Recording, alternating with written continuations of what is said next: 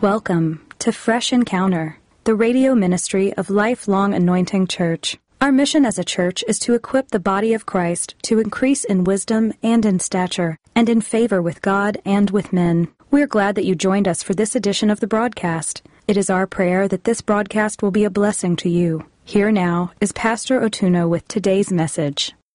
The book of Romans itself is a challenging book, but chapter 7 is a little bit challenging in trying to understand. But we are going to do our best to make it as easy and simple as possible. Now, chapter 7, Paul the Apostle was actually wrestling with the subject of grace and the law. And he started talking about this subject of the grace and law in chapter 5. And in verse 20 of chapter 5, Paul the apostle started that conversation by saying, Moreover, the Lord centered, the Lord entered that the offense might abound. But where sin abound, grace abound much more. That's how we started the conversation on this issue of law and grace. And then in Romans chapter 6, reading from verse 1 through to 4, Paul began to emphasize the place of obedience in the life of the believer. Okay? He is saying that if a believer is saved by grace, that does not mean that the believer is not responsible to obeying the laws of God. Yes, he said earlier on that we are no more under, you know, we are that, that, we that where sin abound, grace abound much more. But it's not absolving the Christian from the requirement of obeying the laws of God. That was what we found in Romans chapter 6. Paul emphasized the place of obedience. By the time you get to verse number 14 of Romans chapter 6, Paul made it very clear that the believer is not under the law but under grace. In other words, Paul is saying that the, that the grace that Jesus Christ brought as salvation did not free us from the law. It freed us from sin. And there are two different things. It's saying that what Jesus Christ did for us was to deliver us from sin, not deliver us from law. Because the law is righteous. The law is in place. It doesn't change. It's just that the sin nature of man is what Jesus Christ dealt with. So Paul was saying the grace that we enjoyed freed us from sin. Our freedom in Christ is from sin, not from the law, or not from ignoring the obedience to the holiness of the word of God. So Paul made that distinction very clear. So Paul, by the time he in verse number 14, in Romans chapter, eh, in Romans chapter 6 verse 14 was saying, though we are not under the law, but we are under grace. He's saying that you are not to ignore the laws of God. Yes, we are under grace. Yes, we are saved by grace. But you are still expected to obey the instruction, the holy laws of the Almighty God. He's, he's not saying, he's not, he's saying, because you are under grace, and you are not under the law, you are to live by a higher standard. That's what Paul is saying. You are to live by a higher standard. The fact that you are under grace now makes it incumbent upon you to live by a higher standard. And that is why you will notice under the law, under the law, you are not a murderer until you kill somebody. Okay? But under grace, you are a murderer when you hate somebody without a cause. That is a higher standard. Under the law, you are not an adulterer until you sleep with another man's wife or another man's husband. But when under the under grace, you are an adulterer as long as you look at somebody lustfully. So what Bible, what Paul the Apostle is trying to make us understand is that the fact that we are not under the law does not absolve us of the laws of God. It takes it to a different level. It takes it to a higher level. It means that you are now operating not on the physical, you are operating on the spiritual. You are now operating based on, on a very, very high, on a higher standard. And that is what Paul the apostle was trying to make them to understand. But by the time you get to Romans chapter 7, Paul now took the argument to a different level. He took the argument to, he took the argument a little bit further. He's now saying, believer is not just under the law, but they are not only, they are not under law, but they are under grace. But Paul is now arguing that apart from the fact that you are now under, you are not under the law, you are not under the rule of the law. Two different things. You are not under law. At the same time, you are not under the rule of the law. What does that mean? Paul is trying to say that because the believer is not under the rule of law, it means that the Christian is not constrained by the law. The Christian is not restricted by the law. And Paul the apostle gave you an example. And that example is simple. That example is saying that if a person is married and that person, you know, goes and marries another man while the husband is still alive, say that person is an adulterer. He said, but if that person, if the husband of that woman dies and she remarries, though she's remarried, she's not an adulterer. Why? Because the person that was married originally, that person is gone. You are no longer restricted by the laws of marriage once that person is dead. And that was why Paul was trying to make the, it's a very, it's a very, uh, it's a very difficult argument. But Paul went, spend the whole of chapter 7 making that particular argument. And that's what we're going to be reading about this, uh, this evening. So if you have your Bibles, let's open to the book of uh, Romans chapter 7. Romans chapter 7. We're reading from verse number 1. The Bible says, Or do you not know, brethren, for I speak to those who know the law, that the law has dominion over a man as long as he lives. In other words, you are under the control of a law as long as you are alive. When you are dead, the law has no control over you anymore. The law no longer has power over you. That's what Paul is making in verse number one. So verse number two, for the woman who has a husband is bound by the law to her husband as long as he lives. But if the husband dies, she is released from the law of her husband. So if, so then, if while her husband lives, she marries another man, she will be called an adulteress. But if her husband dies, he is, she is free from the law. So that she, uh, she is no adulteress, though she has married another man. So he's saying that as soon as the law, as soon as somebody dies, it nullifies the power of that law upon that individual. Okay? Therefore, my brethren, you also have become dead to the law through the body of Christ. That you may be married to another, to him who has been raised from the dead, that we should bear fruit to God. For when we were in the flesh, the sinful passion which was aroused by the law were at work in our members to bear fruit unto death. But now we have been delivered from the law, having died to what we have, to having died to what we were held by, so that we should serve in the newness of the spirit and not in the oldness of the letter. Now from this verse of the scripture, Paul the apostle is saying number one, as long as a person is alive, the law is over you. The law rules over you as long as you are alive. In verse 2 and verse number 3, Paul is saying a woman is legally bound to her husband as long as the husband is alive. But as soon as the husband died, the woman is no longer legally bound. That woman is now free to marry another man. And that is clear to each and every one of us in our society. We understand that. You do not marry two men at the same time. Okay? If you do that, you are referred to as a bigamist and that is against the law. So that's what Paul is arguing. By the time you get to verse number four, Paul has now applied that particular marriage illustration to our relationship with Christ. Because that's where he's going. He's not just talking about the issue of relationship in marriage. He's talking about our relationship with Christ. He's saying that just as death breaks the bounds of marriage between a husband and a wife, he is saying that the believer's death in Christ breaks the bond that ties that particular believer to the law and to sin. Okay? Just like when the husband dies, the woman is free. The same way, when an individual dies in Christ by being born again, his death to sin is now free from the power of sin in that life. That's what Paul is trying to argue. Just as the woman is free to marry another man after the death of her husband, Paul is also saying the believer is free to enter into a new covenant relationship with Christ after being crucified with Christ. That's why we say we are dead in Christ.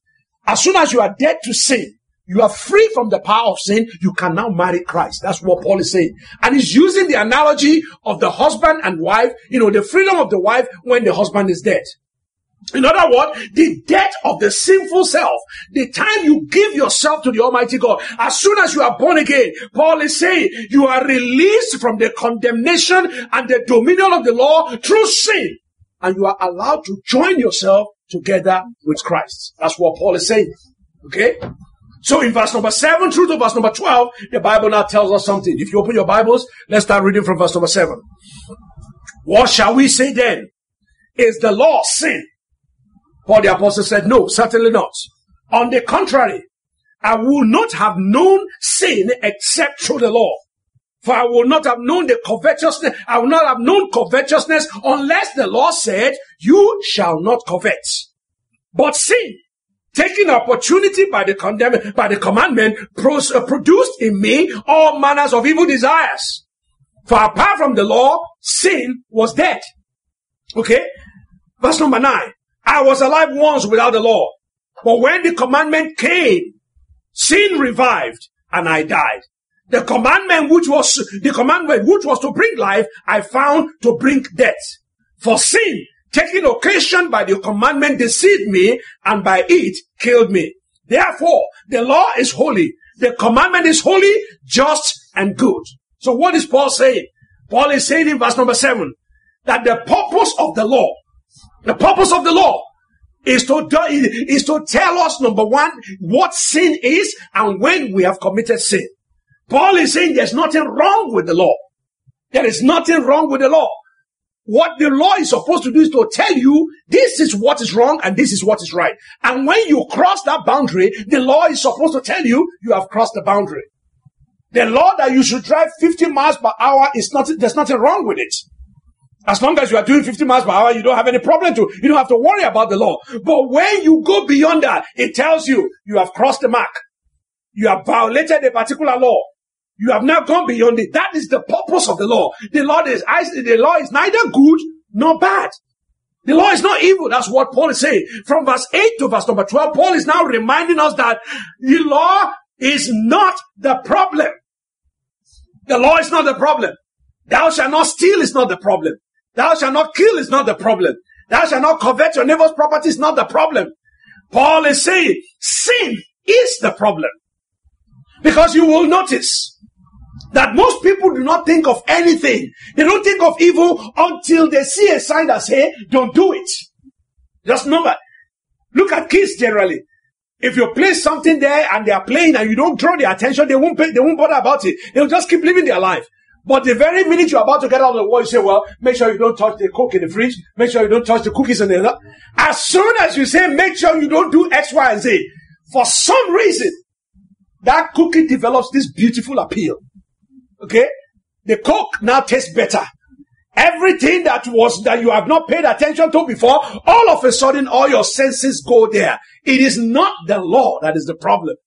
There's something else at work. And that's what Paul is trying to say. Okay? Sin becomes obvious when the law comes into effect. Just like when I say, do not eat the cookie on the, on the kitchen counter. All of a sudden, the cookie becomes alive. Okay? All of a sudden, the imagination of the taste of the cookie becomes appealing. All of a sudden, you cannot help yourself. You just have to taste that cookie. Just because I said, don't taste the cookie. So the law has a way of triggering the desire for sin in our lives. So the problem Paul is saying is not sin. The problem Paul is saying is not the law. The problem is the sinful nature that is in man. That is where the problem is.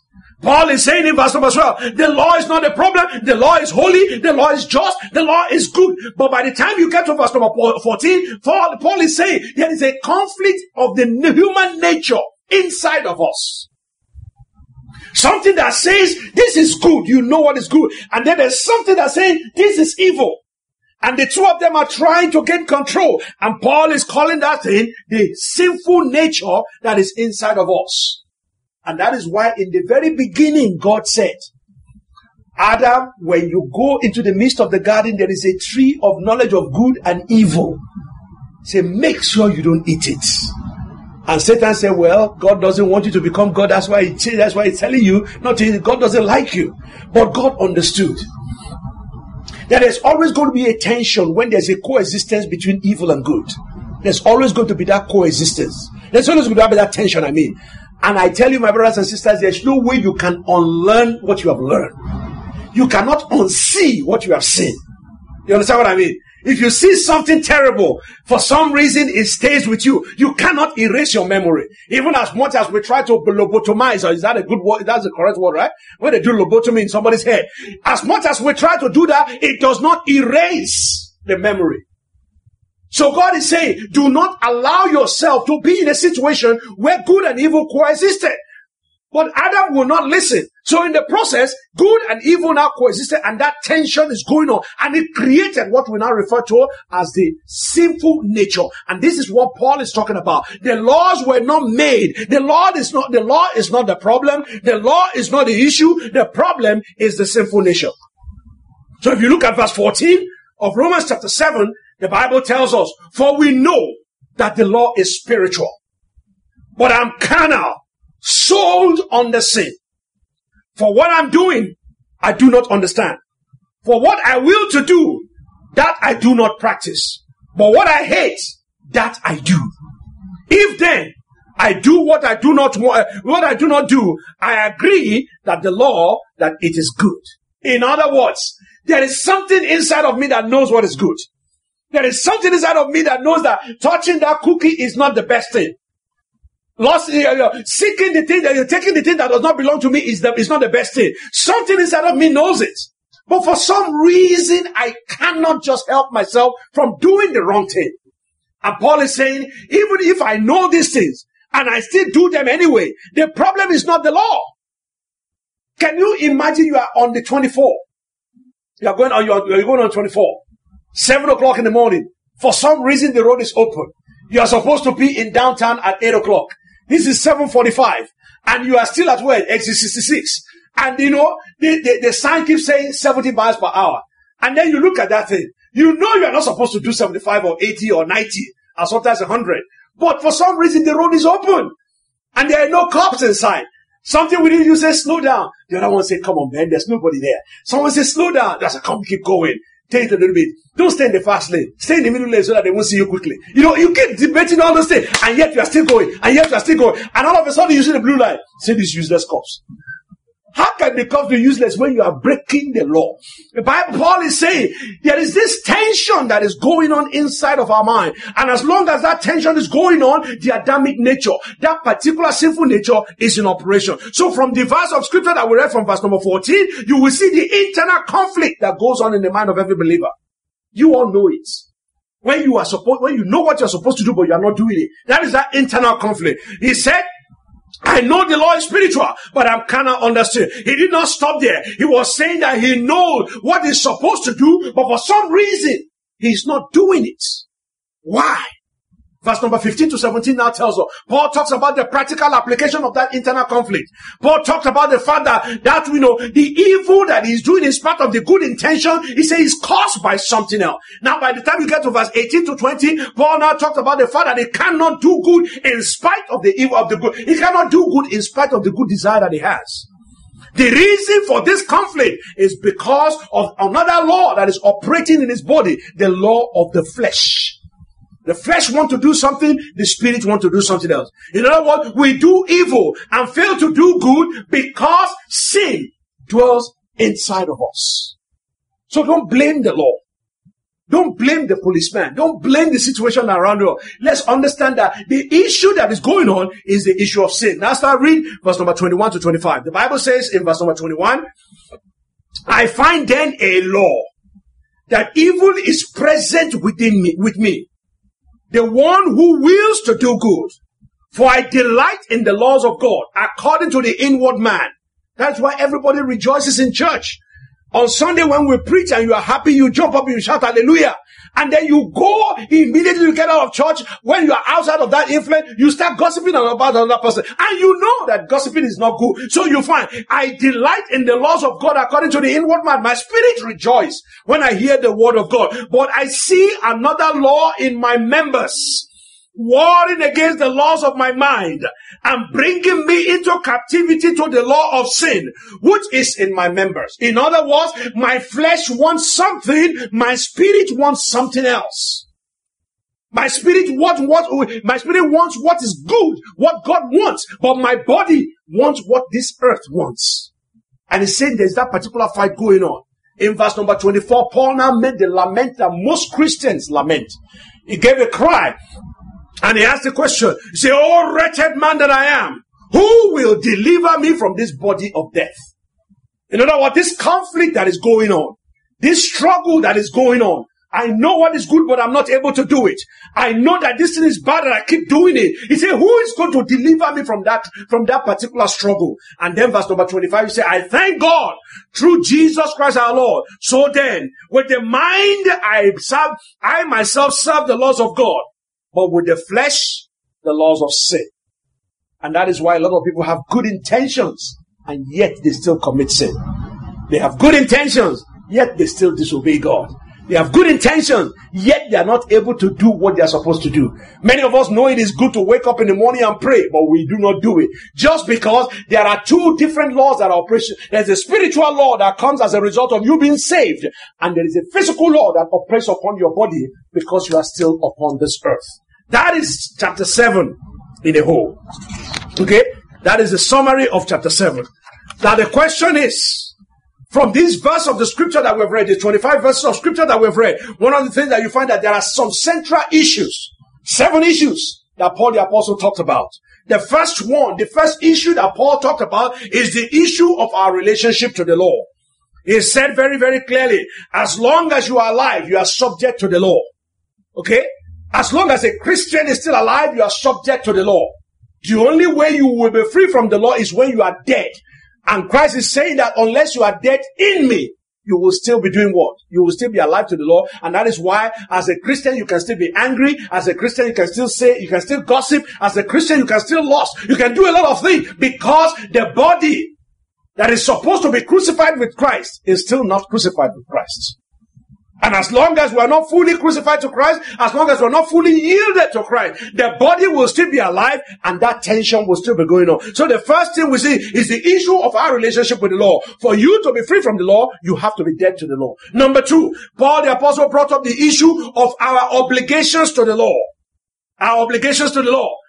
We are bound by the law as long as we're alive. I said that earlier. We are required to obey the law as long as you are alive. You are required to respond to the law as long as you are alive. If you don't want to respond to anger, you don't want to respond to animosity, you don't want to respond to jealousy, you don't want to respond to backbiting, then you have to be dead to the law. And the only way you have to be dead to the law is to surrender completely to the Almighty God, who takes, is a gradual process. Okay? Some people refer to it as sanctification that you have to remove the Adamic nature out of you. And that way, that's another different story. But the point I'm trying to make here is this. For you to be out of the obligations of the law, you have to get to the point where you are dead to sin. And that dead to sin means you are surrendered to Christ. Total surrenderedness to Christ, which takes a different story, which is a subject for another day. The third issue that Paul brought about, the first one is the issue of our relationship with the law, our obligation to the law. Number three, our freedom from the obligations of the law. Christ, Paul the apostle is telling us, though you have a relationship with the law. Though you are obligated as long as you are alive to be under the law, Paul is saying that you have freedom from the law as long as you subject yourself to Christ. As long as you allow Christ to be the one that is making the dictate, that is that is dictating your life. As long as Christ is the one telling you how to live, what to say, who to hang out with, the things that you're supposed to do. As long as Christ is the one that is controlling you, he said that you will be free from the law. You will not be under the control of the flesh anymore. And that's why Paul the apostle, by the time you get to chapter 12, he said, I beseech you, brethren, to present yourself as a living sacrifice. What is a sacrifice? Something that is offered unto a, on a particular altar. Paul is saying for you to be free from the obligations of the law, you have to offer yourself as a living sacrifice on the altar of the Almighty God. And he said, how do you do it? He said, holy, holy and without blemish. He said, that is your reasonable service. Present yourself to the Almighty God as a living sacrifice because that's the only way you can be free from the law of jealousy, from that particular urge to talk about other people, from that urge to be able to backbite, from that urge to be able to keep anger, for the, uh, the urge to be, uh, to be unforgiving. He said, the only way you can be free from those things is to present yourself to Christ and let Christ live through you. Because as long as you are trying to do it by yourself, you will not be able to do it. That's why the Bible says that by the arm of the flesh shall no man prevail. In other words, as long as you try to be holy, as long as you try to be to obey God, you try to keep your mouth shut, you try to do certain things, he said you will not be able to do it because You can't do it. This body is not designed to do it. It has to be subjected to the hands of Christ and allow Christ to live through us for you to be able to do some of those things. And that takes closer work with the Almighty God. Number four, apart from the issue of our relationship with the Christ, with the law, our obligation to the law, our freedom from the obligations of the law, it now talks about the nature of the law. You need to understand the nature of the law. The law itself is not bad. The law just reminds you of what is bad. The Lord defines what is bad. The, what the Lord highlights when you have done something bad, but the law itself is not wrong. There's nothing wrong with thou shalt not kill if you don't kill. But as soon as you kill, that shall not kill becomes a problem. Get the idea? So the law itself is not a problem. So Paul talks about the nature of the law. He said, make sure you understand it. The law, the police do not make you break the law. It is not the police that make you break the law. I hope you know that. It's the police that tells you that you have broken the law. So if you've broken the law, you're blaming the police, you are blaming the wrong person. You should be blaming yourself. So the nature of the law is that the law is good. It just reminds you that you have done something wrong. And then you have the power of sin. Paul also brought up the issue of the power of sin. If the law does not make you break the law, what makes you break the law is something else. It's your desire to operate according to the lust of the flesh. The answer is the sinful nature that makes a man to disobey the word of God. And then Paul also brought up the issue of, uh, of deliverance from sin. He's saying that if the law is good, and you have the obligation to be free, and you can be free from the law. And the Lord Almighty makes it possible for you to be delivered. He said, how, you know, what, what then is the way out? How can you be free from sin? He said, the question of the freedom from sin can only be answered by one person, and that is Jesus Christ. And that's why he said, thank God that Jesus Christ is the one that delivers us from sin. Because unless you are willing to release yourself and to be under his control, sin will always be a problem. And then he now goes on finally, he talks about the effect of the new life. The effect of the new life is that you were once associated with sin. Now that you are now associated with Christ, he says sin should no longer have power over you. If you have been married to an individual, you are divorced from that particular person. That person no longer tell you how to live your life. Your ex-husband or ex-wife no longer tell you how to live your life because they, they, you are no longer married to them. But the one that you are married to is the one that can now have control over your life. Jesus, Paul the apostle is saying, you were once married to sin. Now that you are married to Christ, sin should not tell you how to live. Sin should not tell you what to do. Sin should not tell you how to behave. Sin should not tell you who to associate with. Jesus should be the one to be able to control and dictate who you relate to and what you do because you are now in a new union. That's what, that's what Paul the apostle is saying. The question is, why is it important that we, that we understand these things? Why is it important? Number one, it's important because you need to focus on the real issue. And one of the reasons that Christ Jesus died is for us to be able to do what? To be able to have that victory. He gave us, He died so that you can have victory over the works of the enemy.